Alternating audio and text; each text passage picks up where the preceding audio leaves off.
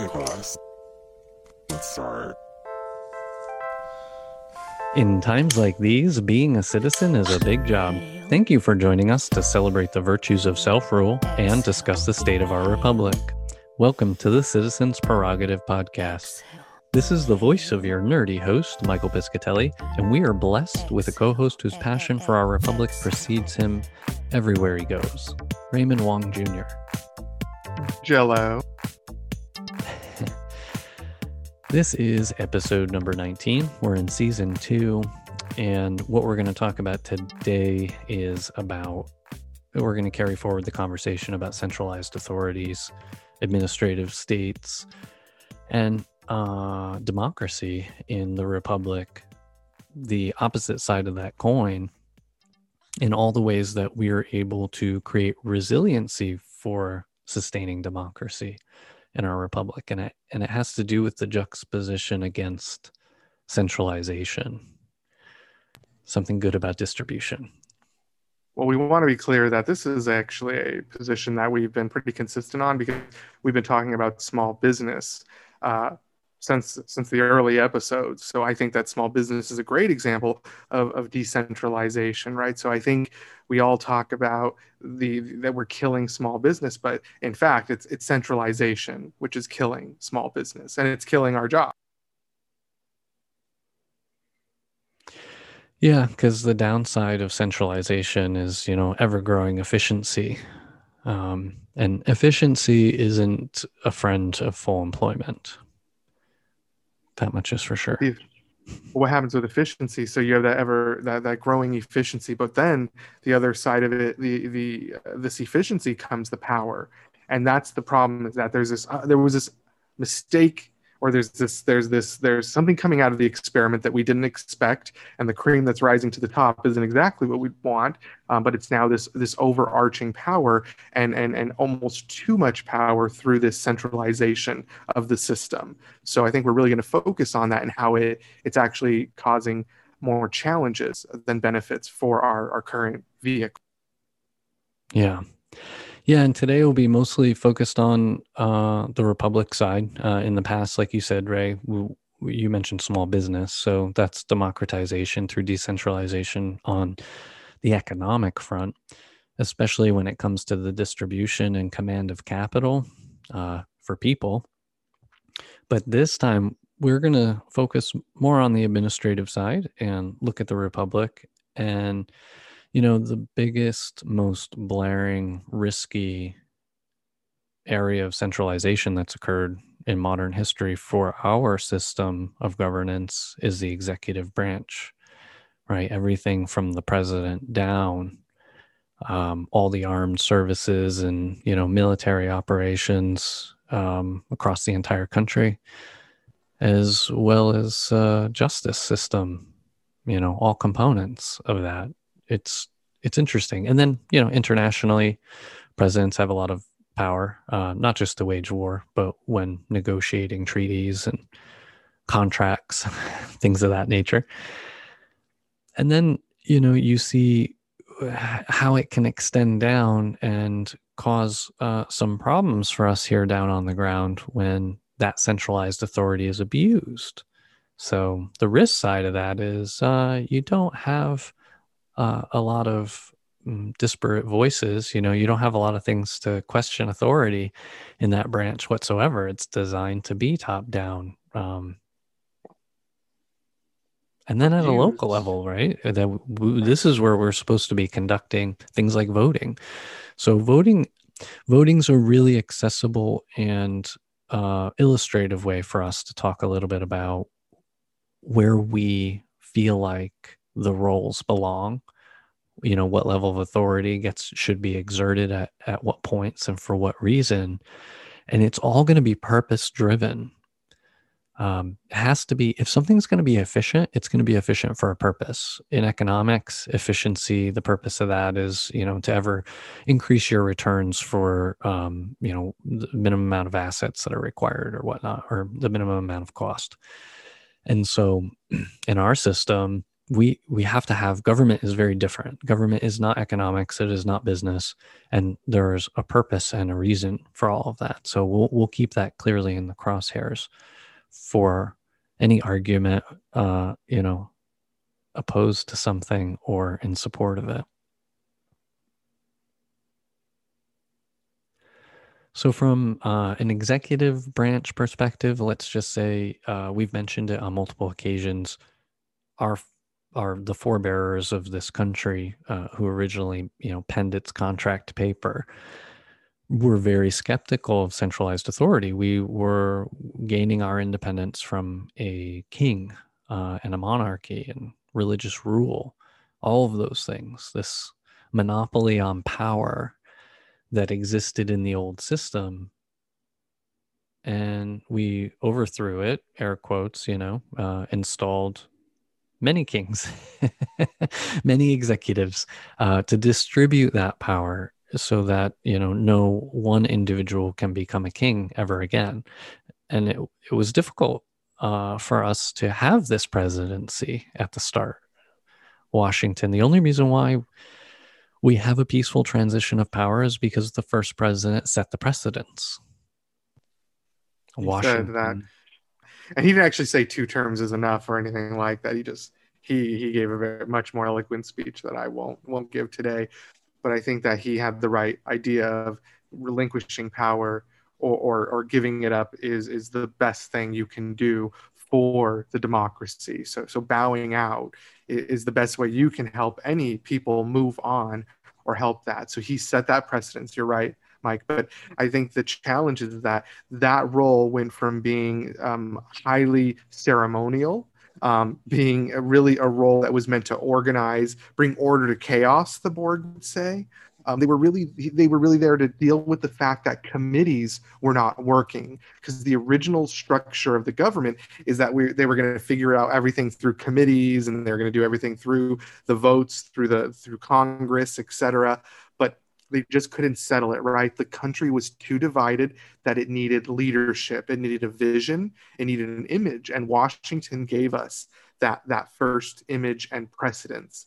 Now, the, the challenge is that as time has gone on, they've they've perverted the power, right? So just like religion's been taken hold of, that executive branch, um, there has been major incidents throughout our history. And what we need to do, and why this is going to be a complex conversation that will probably span for some time, is that every major historical event, the executive branch leveraged to increase their importance in the role of the government. So being more ceremonious, much like the royal family in some ways, they, the government or the, the executive branch itself began to push what the other branches would bear, right? So I hope hopefully everyone understands that, is that the executive branch only operates at what the other two branches will allow. And we see that in play during our cu- current state of governmental affairs, right? So, so looking at the way things have gone, again, the executive branch is an evolution of major events. When a great war happened, they took great executive powers. When nine eleven happened, great executive powers in practices of mass consolidation or decentralization occurred. So understand that Mike and I are pulling from a, a deep well, and we're not going to be able to cover it all today, but understand the executive branch itself is an exercise in continuous centralization when we needed leadership. We didn't need them to catch it and keep it. We needed them to catch and release like a good leader does. You develop your people. But right now we have a problem because centralization is is is a little unfocused. It's it's everywhere instead of being where it should be, like during a pandemic when when centralization is supposed to be employed, right? It's the only time the government should be fully in our faces is when we have a major incident which is affecting the entire world and our nation. Um, but because we're so busy being centralized on everyone's life, including women's vaginas, they're too busy. The government's too busy focusing on everything else except for the pandemic.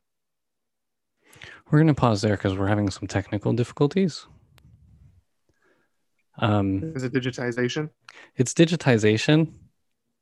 Let's stop recording.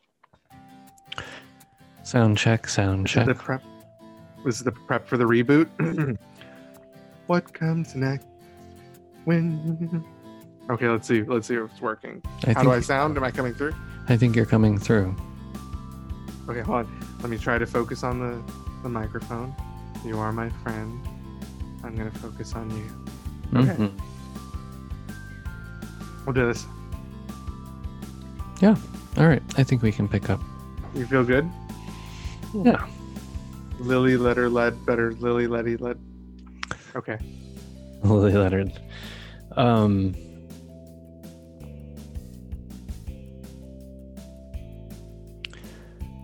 so coming off the heels of a little interruption for technical difficulties, we were talking about the beauty of George Washington handing over the reins of power at the end of his presidency, setting that precedence right at the beginning for how this new republic would function with a uh, peaceful transition of power. And it's very democratic. And it's interesting because of all of the um, paintings that are in like the rotunda in Washington, D C in the Capitol building, there is one in particular, the only one of Washington really, is him handing over, you know, symbolically handing over power back to the people, back to Congress. Um, because back in the day, Congress is who selected the president. uh, so we wouldn't we wouldn't even have a moment of symbolism like that today in, in the way we've implemented more democracy in the republic since then. Um, but the symbolism is still very true, and, and we had a good taste of what a transition of power might be like if it wasn't completely peaceful. So, you know, if there's ever a silver lining Um, to any series of events, it's because it, you know, shows us some truths that we need to reckon with.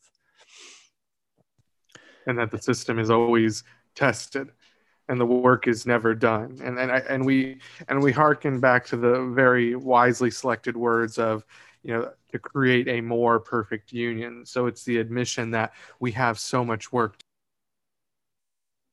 We have so much work still to do. It is true. So um, with that in mind, I think we're going to go ahead and pause really quick um, because we're about time for a mineral, according to time. And then we'll switch gears and start talking about the other side of this coin of centralization. The beauty and resiliency of decentralization. Mwahaha. But first, a word from our sponsor, Citizen Do Good. Fulfilling a dream where all possess an intrinsic love for self-rule that is reciprocated with free speech and equal justice under the law. Citizen Do Good values the promise of all of the amendments to the Constitution, along with the original core documents. Taken together, they form a framework and an operating manual for the Republic that provides us the means to change with the times. The time is now to deeply re-examine our current implementation of governance for the dawning of a new day. We are a proud sponsor of the Citizens' Prerogative Podcast, a major partner in spreading the good word about civic love and power of change for us all. Help us to stay on mission and grow this community by rating the podcast with five stars on iTunes, through the app on the web, or on your device. If you don't feel like you can give us five stars, let us know why on our sponsor's Facebook page, Citizen Do Good. Like and follow it to help out even further. Also, make sure you join our newsletter at citizen do good dot com. You'll get updates every couple of months on all of our antics, not just the podcast.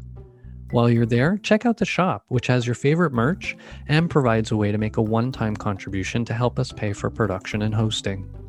Feel free to share any suggestions you have directly through the Contact Us page. Thanks for your support. I think the good news is that we do not centralize the ways you can support us. We have decentralized the many ways that you can help um, by listening, by providing your feedback, uh, by supporting us. I think we've given you so many. That's the beauty of decentralization. That there's, and we see that throughout the system. Now, there is some good in centralization that's needed. So I think we'll have a robust discussion about uh, the good, the bad, and the ugly when it comes to um, centralization, because it's not always bad news. I think it's necessary in historical context. Um, some things you've taught me, Michael, about the justice system being established. Um, centralization was needed for an authority figure to come down and say, no, you know, newly elected uh, Black uh, individual citizens are being murdered and the government must step in because the states cannot handle it. So it makes sense, but I'm more of a catch and release. So I hope we can get better to that point of catching it, and then the government releases it once they stabilize it. Yeah, catch builds builds those uh, teams to go after those missions that, you know, are paramount of in the time. I think, you know, one of the good examples you threw out that we're going through right now is the pandemic. Pandemic is not business as usual. This is that's an this is an exceptional event to occur in our lifetimes. And in order to rise to such an exceptional event, you sometimes need the strong hand of a leader, of a, you know, leadership that's going to guide everyone through it, through the chaos, the confusion. Um, but then if we're going to be resilient, like you said, you catch it, you get it under control, but then you release it. We learned our lessons. Here's what went well. Here's what didn't go well. Now, um, take this and integrate it into the state so that it's more resilient and, and capable of responding, mustering a response to something like this again in the future. Hard to predict, but when it's happened, you have to be able to plan for it. In the similar vein, and to hearken it back to the Justice Department, thank you, Ray, voting rights is going to be a very tangible, accessible, and critical thing for citizens to zero in on in the coming years. Um, there is a war being waged again against democracy, against the equal right to vote for every citizen, for every citizen to be counted as a full human.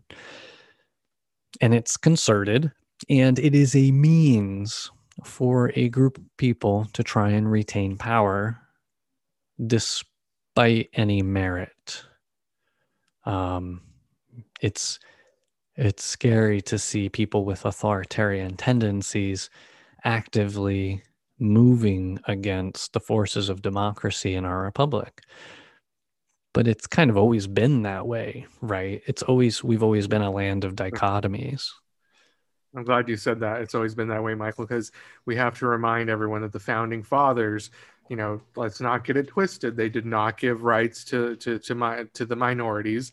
Um, they they required you to be a landowner in order to vote. So there wasn't even a broad issuance of the vote, right? So we have not we're not technically losing rights. We're always fighting to establish the baseline. So everyone needs to understand that there is no baseline. There's no expectation. It's it's kind of what we fight for as people. And the way it started is that rich white men with land had the vote. Thankfully, we're not there anymore. Yeah, we've, it's been, um, I would say, a steady march, but haphazard march from that point in the past uh, to move us towards a much more democratic version of ourselves. But much work left to be done. As we say in some of the other um, versions of Citizen Do Good's plugs, you know, the war is never over. Uh, every battle counts, and and so to to establish, retain, and advance the right to vote, the equal access, um, and counting of every vote is has always been a challenge, and it's and it's a battle, it's a it's a war. Uh, we have to continue to wage to win for ourselves, for every citizen. And it's interesting because it's also, you know, it's an area where you can look at uh, the danger of totalitarian power and also the beauty of democratization or decentralization, because we conduct elections on a county by county basis. And there's more than three thousand. I don't know, maybe that number's far off, but, you know, it's at least greater than the number three thousand counties in the United States, which means there's that many ways to conduct elections. Now, keep in mind, we're all U S citizens. We're all citizens of the federal government, not citizens of a state. And so we are imbued with our vote, with our right to vote through that citizenship under the federal guidelines. And the federal government has a responsibility to make sure that as citizens, we're fully enfranchised. That's part of its mission, or at least that was part of the mission for it to be stood up in the first place, the pursuit of happiness, right? Equal justice under the law, all that good stuff. And so here we are, we've got all these little uh, governments trying out different ways, and we've got everything right now to point to to say what works well. And it really depends on your goal or your purpose, because there are examples of voter suppression that works well, and there's examples of enfranchisement that work well, right? Like I think, is it Washington State where all you have to do is register to get a license and you're automatically um, on the voter roll, and it's mail-in oh. ballot for everybody? It's it's an it's a modern lovely. yeah it's a modern example of what uh, a government can do if it really wants to enfranchise citizens. You okay. automatically enroll people to vote, and you mail ballots by default. I do feel like somewhat we're a little bit there. We're not there yet, but we're a little bit there, because when we do our vehicle registration and we do our license renewals, that's tied in. So the voter registration and everything, the early mo- mail it. voting, it's all integrated there. So I, I do agree that Arizona has their uh, their their voting stuff together. Um, I've always felt that way, and, and as, as far as early voting, but we have some very strict voter-led initiative laws, I think, that put that in place. That would make sense. And then even in California, the ability to draw the maps, um, the the the maps that they use to decide where congressional boundaries are, and you know who, when I vote, which congressional representative am I, options am I voting for? Those maps in California now are drawn by an independent committee, but that was only because of a ballot initiative. So that's the other extreme of like democratization. We were talking before the recording about a upcoming recall effort against the governor of California. And, you know, you asked me how I feel about that and, you know, where I stand on it. And I see it in the same kind of sense as ballot initiatives. Um, it, it really depends on what the goal or the purpose of having citizens vote on ballot initiatives is. And, you know, you got to look at the danger side of things, because basically a recall against a governor, um, it, it's essentially an impeachment. I'll call it that because that's familiar in people's minds right now. You know, you, you, we are dissatisfied with your performance. Uh, you're no longer going to be government governor, and we're having a snap election to decide whether you keep your job. It's like a no faith, um, no confidence event that happens in parliamentary systems. So they have a snap election basically to say, are we going to keep the current leadership? Uh, are we going to switch it up? And California has done this before. That's how Governor Schwarzenegger came into power originally. It was a recall effort against Gray Davis. I think that was his name. Don't quote me. But in any case, it's happening. And I don't, I, I think it's dangerous, because I don't know, you know, just because you can collect a number of citizens' signatures doesn't necessarily mean that somebody's performance is impeachable, impeachment worthy. I think maybe we've set the bar a little too low in California for a lot of different things. And I threw out Prop eight, which was an, a, a ban on gay marriage in California, which eventually went up to the Supreme Court and won gay marriage in every state. It's very interesting to see how the pendulum can swing. And it's important that we allow the pendulum to swing, but we have to be careful about how hard and how quickly and how often, right? Well, because so stability is a problem. You talked about the justice system. It's a good practice, because one of the systems that I continue to have faith in is the justice system. And why? Well, you haven't seen the justice system creating a lot of centralization. And in fact, they've, they've been very good about decentralizing their system and having different circuits and different networks for their appeals process. And why? Even the justice department, department or the justice system or that the, that branch of the government understands that there is a unique, you know, segue and, and to every local government, that everything runs differently, right? Otherwise, why wouldn't we just have the federal government, you know, just really do everything all the way down? We have a set of counties and systems and circuits, because of the complexity. And they know that decentralization helps helps facilitate a grand conversation. And it's supposed to take a while. People think efficiency is good. No, communist countries are efficient. That's not good. Yes, China got control of the coronavirus, but probably not the way we all would have liked. You know, I think they went, they were very extreme right off the bat, right? We so, wouldn't be comfortable with the right. measures. Yeah. Not, not under a quote unquote free society, you know, and, and that's a great way to, cause that's hearkening back to the previous episode where we were pointing out other nation states that have centralized authorities, but we want to bring it home, you know, to juxtaposition it, to warn people about the risks, the pitfalls, and that we have them and they're very real here. So, and it's, it's nice to have competition. Efficiency is good for you if you own a business as an individual business, right? Markets aren't, you know, are trying to achieve ever, you know, greater points of efficiency, but that's mostly to, um, It's it's transactions. It's just finding the optimal point price point for transactions. But in any case, to bring it home, in government, in societies of people, you know, for people, you want debate. You want more thought, not less thought. Um, nobody wants. Nobody in the United States should want to live under an oligarchy, or one, you know, one group of power, one is isolated, concentrated source of power. Is, it's just so dangerous. Like you said before, Ray, you know, if somebody wants to turn the lever, the whole ship goes. And if, and if it does, it could capsize. And we don't want that here. And if we have to slow things down to make it happen, then so be it, so that more rational minds come to bear. And we're not making decisions fast and emotionally, that there's some modicum of evidence that has to come to bear on decision-making. And, and you're right, the, the gears of the judicial system are intended to operate at a different pace because of the purpose of it. Probably the right pace. The right and, and pace. What's right, and it what's doesn't wrong. Even, it doesn't even, even work that well, right? It's trying to mitigate the worst parts of our human, our emotional nature.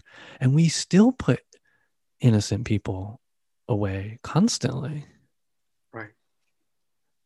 it's, it's, it's, it's the system they have, right? They they have to deal with what the what the two branches are feeding them, right? Because the laws that are being created are not supporting education, development of society, and the executive branch is not sticking up for the little guy. They're supposed to be the enforcer and the reason and the leadership, and none of them are playing their role. So the judiciary is trying to survive in a sea of, of I don't know, bloodlust, whatever's going on on the ground level there with the powers that be.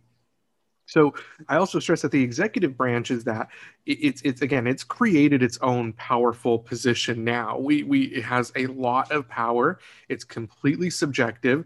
There's nothing in the law or constitution that provides it the kind of sweeping power it has today. It's just that every time there was a major event, like I said earlier, they never gave it back. And, and we need to kind of ask and, and demand for that, that back, because the centralization is causing more bad than good, right? The the states have the ability to make decisions for themselves. Um, what I like to do is just kind of push back on a couple of things that they do, they, that the states really should be returned to, that we know has really globalized. Like taxation is a good piece, because we were talking about already, but the federal government takes so much tax and give so little back to the states directly, right? I think we need to take a big analyzation of why the federal government has any business taxing us, and why don't we just leave it to the states, and the states can fund the go- the, the federal, right? Right now, I think the federal gets it first, and then they filter it down to the states and the cities, and places like California and the major economies pay considerably more, and then they get a little bit back. It doesn't make sense to me how that system's mutually beneficial. And that's and you and California's uniquely at that fight, right? And I guess that's the point of decentralization, is that California's there to hold the flag and say, hey, meanwhile, something's not fair. Um, and that's that's kind of the I guess that's kind of the point for the decentralization is but well I'll, I'll also pause. also resiliency. Um, I think one of the, you know, it, it, it's very difficult to throw an election in this country um, unless you have the judiciary involved, um, you know, or the Congress involved in selecting the president, in which case, you know, we've taken a step back from democracy in those instances. Um, the pop, we could talk about popular vote and whatnot. Uh, that's just specifically for the president that we have the uh, Electoral College. Um, but in any case, it's very hard to throw an election because we do it county level, county by county. And it's important to have decentralization, especially for resiliency's sake. And we're going to find in many cases on a macro level, when you look at centralization, you will find things become more brittle, um, more, more likely uh, to be, you know, predisposed to becoming damaged and, and falling into a state of corruption or disrepair. And that's why, you know, communist states have been less than successful because of the human aspect that gets ignored, whereas our system has a lot of um, things that are intended to be checks and balances, uh, ballasts, uh, things that try to be in opposition from one another to prevent, you know, any um, grossly poor decisions from being made at a large scale. And so if you do have issues with voting and you have corruption, usually it's voter suppression. It's preventing people from voting, not overcounting votes um, in most cases. But the fact that you would have to, you know, hack, attack, whatever, every county gives it some semblance of resilience.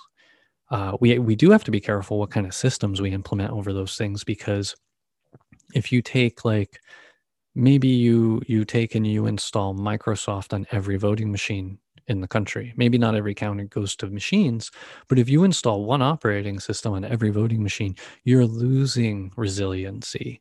You're losing a little insulation from issues occurring. So we need to be pragmatic and purposeful when we're examining how we're adjusting things on a local level. And we need to further seek opportunities to bring things to a local level, like you're saying, Ray, when, when it comes time to implementation, when it comes time to the reality on the ground of how my life is going to be in relation to state power. That is very local.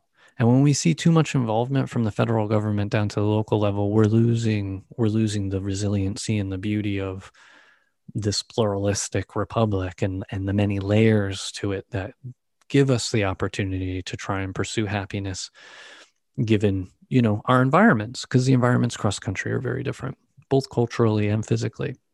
So in any case, to be adaptable, we know our problems locally. You know, one federal program to dam all rivers is probably a bad idea when local areas need to decide when and where they want to use hydroelectric versus this versus that. Everybody needs to be given that opportunity to have agency over their governance, over their government. And so the federal government needs to find opportunities to make citizens' lives better, but not through its own hand necessarily. So we creating partnerships. in partnerships, and eventually we'll look at taxation and policies and things like that. But if it is for the purpose of just making sure the right things are funded and that taxes are paid to fund those things, so be it.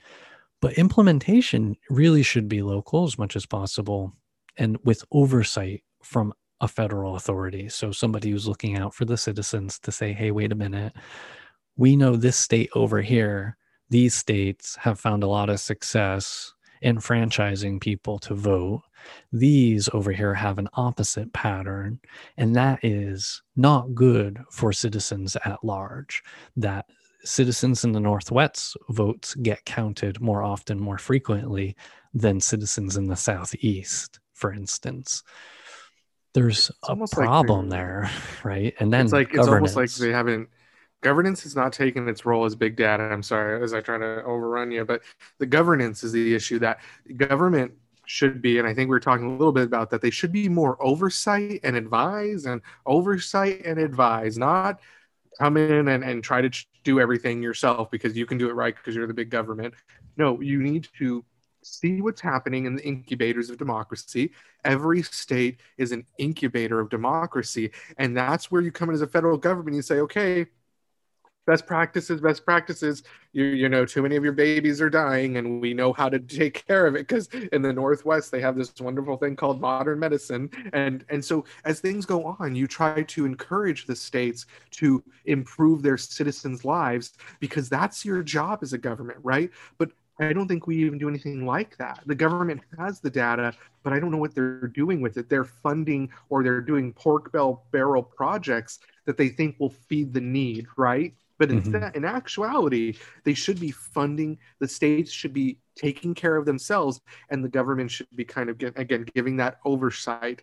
And I want to stress that centralization is a challenge, and we're seeing an experiment in centralization in our government and in our overall society. I hope that Walmart and Amazon have been the experiment of cent- the grandest centralization experiment we've seen, and we're about done with it, right? I really hope we're going to go back to small business. And I'm not saying Amazon needs to be broken up, but Amazon needs to break itself up and get back to investing in communities the right way, with brick and mortar, with localization, because centralization is not showing any good results.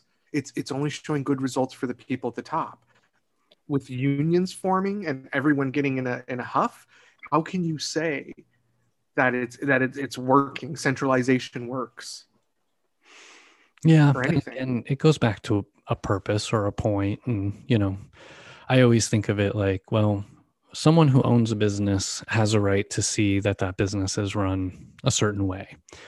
But outside of that, I you know I don't. see this command control authority system as being compatible with freedom um, and self-governance and things like that. So we have to be using it very judiciously as a tool that belongs to solve specific problems, purpose-based, and then even, you know, step in an emergency and then learn and hand things back and say, okay, well, now each of you, you know, local governments or whatnot can build this into your resiliency plans or whatnot. Think about, think about the electrical grid. So, you know, Texas was the most recent one in the news. The Northeast, New York was in the news prior to that, you know, years before that, not just because of uh, Hurricane Sandy, but there was a massive blackout there in New York. Way back in the day, in the fifties, there's actually a there's a stage play or something about that. But then also um, recently, and so our our grid, our massive one size, one massive grid fits all philosophy from you know industrialized age doesn't work anymore. It's not resilient. It's not going to serve us into the future, and it's a our infrastructure is a critical point of weakness that we haven't had to address because we've never executed war on our soil since the Civil War. So, you know, we've never really, I mean, the military knows what China, Russia, and others know, where to hit us, where to knock out our knees. Um, so, I mean, I'm taking it to a strategic point of view. We need resiliency on a local level, and it's not just everybody needs to have guns. And if the answer is everybody needs to have guns, then everybody needs to get trained. I don't know that that's actually a requirement. I think that's kind of like state by state. Oh, but yeah. Right? Some places, maybe you get it at birth. It's like, here's your birth certificate and your Glock. I don't know. But um, like my first bullet. My first bullet. Yeah, like we have a, a little shoes or a teacup or something. Yeah. There's like a like, little... Like a bronzed gun, like a little baby Glock. A baby Glock. Oh, America. Anyway, all joking aside, it, there's a point in time for centralization, but it's not compatible at large with the systems we prefer to have in this country. But that we, we shouldn't just ignore that. And we have to be, the reason why we're picking on the federal government, at least specifically the, the executive branch, where the president resides, is because it's more powerful than it's ever been, and it's riskier than it's ever been. I mean, the best example of centralization, like go look at its history. This is, we're not saying it's wrong, but where's the catch and release? Centralization is good as long as you don't have a madman at the helm. Yeah. That's the issue, is that, and, and again, this is all subjective power that the, the executive branch has taken. So that's what I'm saying is like, then you get one person who's just lies out of their teeth, and then you have a near coup. So the question is, where did we, where is too much? Where's too much centralization? Where's too much power in administrative heads? And this is the true for your school boards, right? Why are the administrators paid six figures always? Because I remember when I looked at the education stream for my career, they said, oh, it's great. Once you get in and you get tenure and you get into administrative roles, it pays well. There's something wrong there, right? The administrators are paid well. Yeah, we need that. Education's a whole other area for us to re-examine. And I would say, again, back to a silver lining, if there is one around the pandemic, it's forcing us to re-examine all of these old, very old ways of doing things, and very old meaning in our times today, at the rate of change that we experience, our culture is not keeping pace with technology. Um, and it's, it's actually challenging though, right? It's actually challenging one of the one of the oldest centralizations we've ever had, which is the centralization of your workforce. When when when lords and managers now have control and complete control of their workforce, it, you know, it used to be their whole life, but now it's eight hours a day, right? You are subject to that environment. You're subject to the people around you, and you're subject to whatever the company will give you during those eight hours. And the game is changing.